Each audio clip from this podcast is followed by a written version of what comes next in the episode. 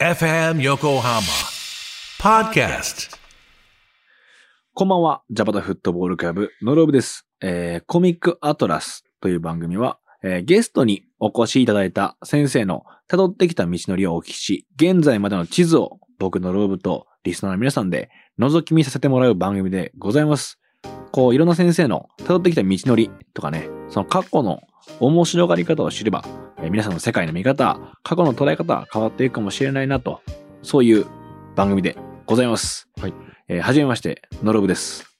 コミックアトラス第1回ということで、雪村誠先生をゲストにインタビューを行うんですが、その前に、えーこの番組何なの？みたいな話とか、えー実際に雪村先生の紹介を先にしちゃおうというイントロみたいな回です。はい。ということで、一人でこう喋るのは苦手なんで、ちょっと一人招きまして、お話しさせてもらいたいなと思っております。えー紹介します。えー番組スタッフの森谷くんです。はい。よろしくお願いします。よろしくお願いしま。す。はい。番組が始まったってことですね。はい。そしてジャバタフットボールクラブノロブですみたいな感じではいはい。話してましたけど、はい。自分の説明を先にした方がいいですね。これえ僕はですね、ジャバタフットボールクラブというラップグループのラッパーであるノロブと申します。はいえ FM 横浜というラジオ局でね、えー毎週日曜日朝10時から満点サンデーズという番組を、えーやっています。えー毎週日曜ね、ぜひ聞いてほしいんですけど、すごく漫画が好きで、もうね、漫画の好きの尺度って説明しづらいじゃないですか。はいはい。だからもう好きですよ。お話がさせてください。確かに。どれぐらい、大好きです。っていうのは確かに伝えもうづらいかも。伝えづらいし、上には上がいると思うんですよ。うん好きな世界って。はい。だからもう好きですだけ言わせてください。で、今回、えーこのコミックアトラスというポッドキャストを、えーさせてもらって、えー自分がもうとにかく好きなうん先生にインタビューさせてもらうという。で今回 FM 横浜ってことで、えー神奈川にゆかりのある先生をゲストに招いてお話しさせてもらっています。はい。本編のインタビュー、もうとにかく時間をしっかり取りたくて、はい。なので、雪村先生の紹介とか、その作品の紹介を本編でしてないんですよ。なるほど。やっぱもう目いっぱい話したいし、はい。だから最初のどんな作品なんですか？みたいな話とかは、もう、もういいだろうと。はいはい。そう確か雪村先生からしても、その紹介は、わ後でやるか、そうっす先やっとけって思思いますよね。絶対そんなこと言うからじゃないんですけど、はい そっちの方が多分より楽しめるんじゃないかと思って、別で今回番外編という形で用意させてもらいました。はい。ヴィンランドサガ。はい。そしてプラネテス。雪村誠先生の話を紹介したいと。はいどんな方なのか、はいどんな面白さがあるのかとか紹介したいなと思って、えー森谷君に協力してもらっているんですが、はい。森谷君自身は漫画とかは？僕は漫画はそんなに読まないですね。読まないからぜひっていう、なるほど。はい、そういう気持持ちで言いまして、うん。まだヴィンランドサガ読んだことないよって方も、うん出会ったことないぞまだという。方もいらっしゃるかなと思って、はい。これを出会いのきっかけにしてほしいなっていうなるほど。思うんです。はい。そのために漫画をあんまり読んでないはい。森谷くんに紹介して、森谷くんが、あ、それ面白そうってなったら、これはきっと、そういうことなんだっていう。はいはいその わかりづらいな。わかりづらいね。そういうことですねなんだろうね、これ。えーそういう人は興味持ってくれるってことは、えー興味持ってくれる説明ができたってこと。はい。これ、おどうですか、うん。あいいと思います。はいっていうことだなと思ったので、プレゼンですね。あプレゼンみたいなもんですね。そうです、そうです。この説明力からうん、こう、察してもらえると思うんですけど、はい。はい。熱量のみです。はい。これから熱量のみで、はいえー森谷君にお話しさせてもらうんで、はい。はい。このビンラのサガ、プラネテス、そして雪村誠先生のこと、まあもう本当ビンラのサガのことを中心にはい。お話しできればなと思いますんで、はい。ちょっと紹介させてください。はい。お願いします。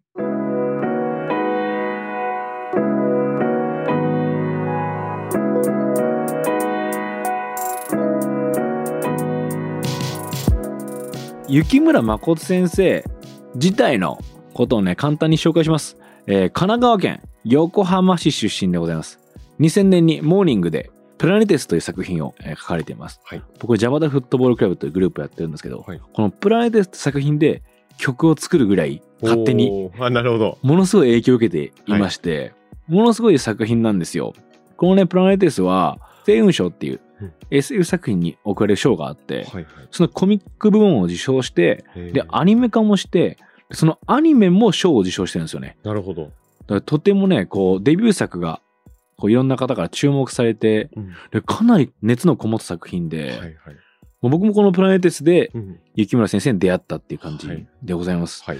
で、今は月刊アフタヌーンで、ビンランドサガはいと。いう作品を連載中でございます。はい。こちらも、えーとてもね、人気の作品で、で、2019年アニメ化、はい。はい。6月19日に、えーシーズン2が最終回を迎えました。ということで、これはね、最新作のビンランドサガって作品をはいお伝えしたいと思うんですよ。はい。で、これが、まずね、舞台はヨーロッパ。はいで、年代で言うと11世紀はい。初頭。うん。千だから200年いや、そう。だから1000年前の話なんですよ。そうですね。そう。その11世紀初頭のヨーロッパ周辺はい。を、その舞台に、バイキング、はい。海賊うんっていうのをテーマに書いてる作品なんですよ。なるほど。ら1000年前の海賊ってうん、なんか斧持ってて、はいはいはい。鉄のなんか兜みたいなのつけてるみたいな、なんかそのイメージしかないんですけど、うんその人たちを中心に書いてる漫画なんですよ。はいはい。でどんな漫画かっていうと、トルフィンっていうのが主人公なんですけど、はい。その主人公のトルフィンが平和を目指すって話なんですよ。それざっくり言うと。はいはい。すっごいざっくり言うと。はい。これもう全然その、説明できてないけど、平和を目指す話なんです。で、これかなりむずいこと言ってて、このトルフィンっていうのが。はいはい。なんでかっていうと、その11世紀初頭のヨーロッパっていうのが、はい僕も調べて知ったんですけど、まだキリスト教とか宗教っていうのがあんまりこう普及してないんですって。はいはい。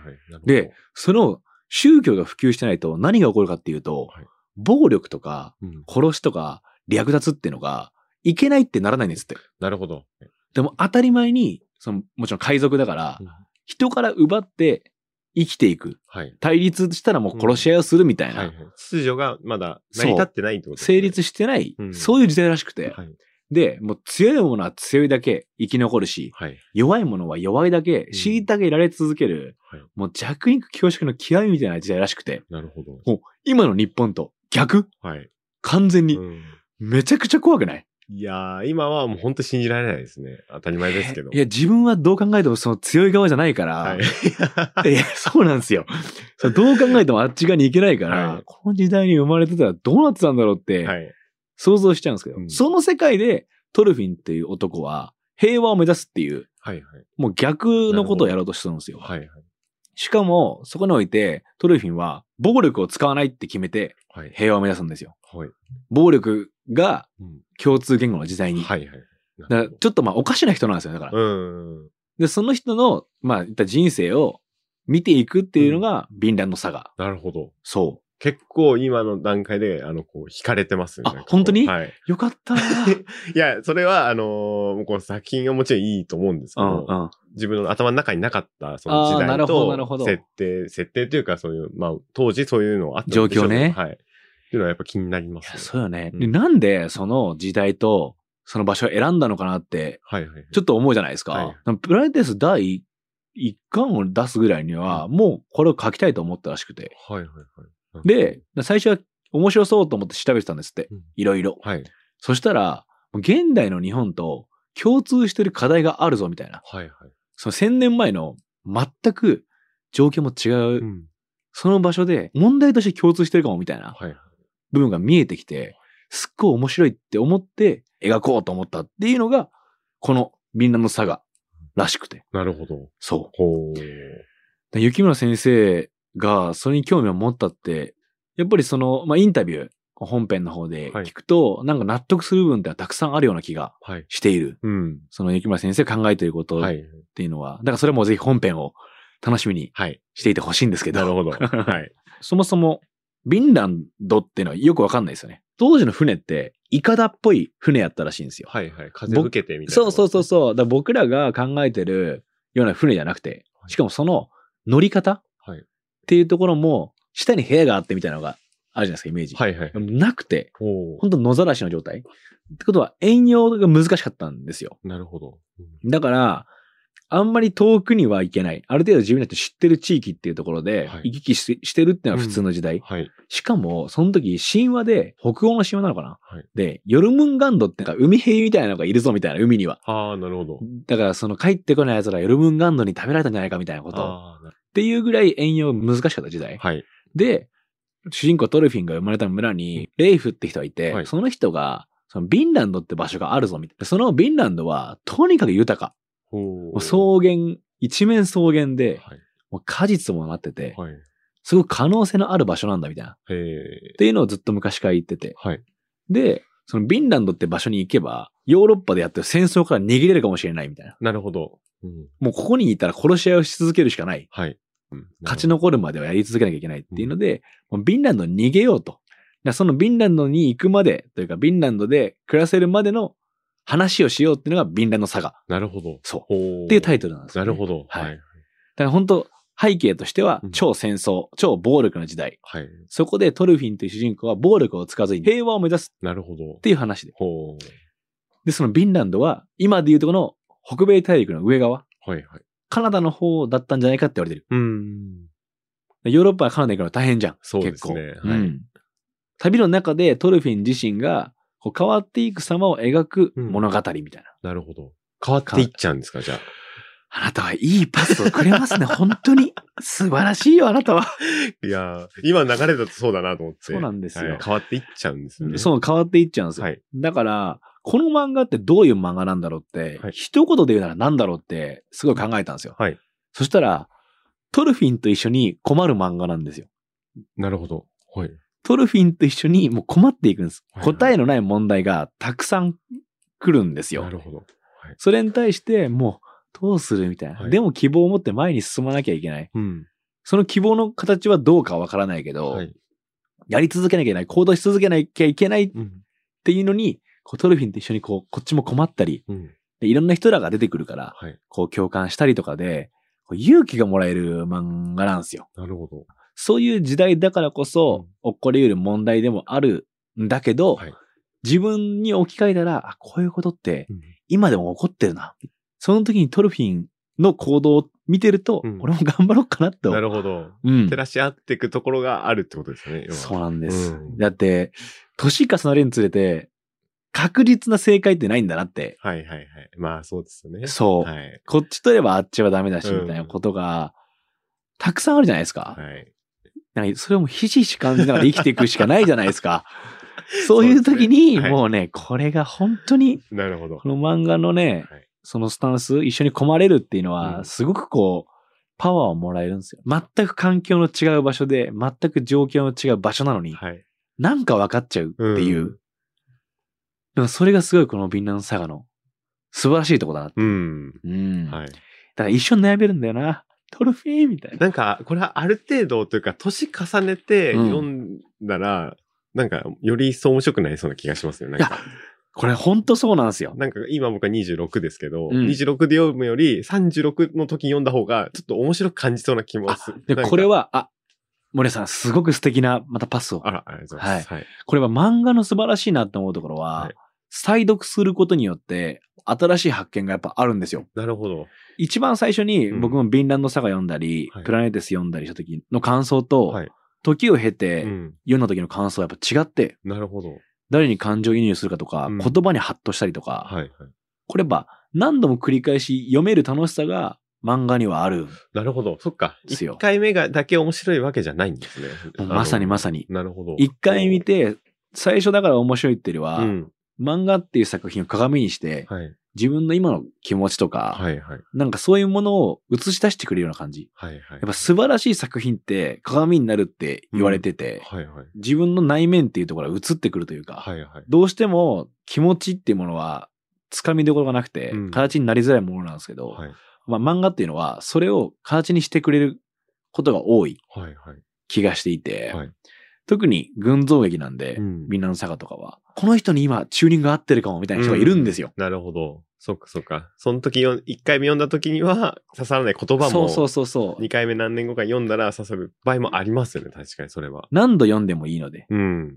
でトルフィンと一緒に困りましょうと。なるほど。うんそういう楽しみ方を漫画できるんですね。はい。なんか、それは僕は知らなかったんで、何回も読むうん楽しさ、うん。そっか。そう、何回読んでもよくて、うん。特にこのビンランドサガは、というか、雪村誠先生の作品は、はい。何度も何度も読んで楽しめる漫画だと思います。なるほど。はい。いろんな登場キャラクターがうん。自分と照らし合うんだろうな、みたいな深さもあるんですけど、漫画の楽しみ方も僕は今一つそうっす、知れまし。たね。うん。あ一回通ったものをもう一回通ると、うん。自分自身がね、受け皿が成長したりするじゃないですか。うん、そうですよね。はい。でそもそも、例えば、のろぶさんがなんで漫画を好きになっていったのかとか、そういうところも知っていけたらいいのかなと思って。確かに確かにまあでもまあ、まずは。あの、僕のことなんかより、はいい、や、これ雪村先生の作品こうすごいんだってことをうん読んでほしいし、うん本編を聞いてほしい。はいはい。やっぱすごい作品なんだなっうて、ん改めて思ったし、インタビューめっちゃ面白いですよね。面白いですね。これを聞いてみんな本編行くんですか？これを聞いて本編いきます。うんそうかそうか。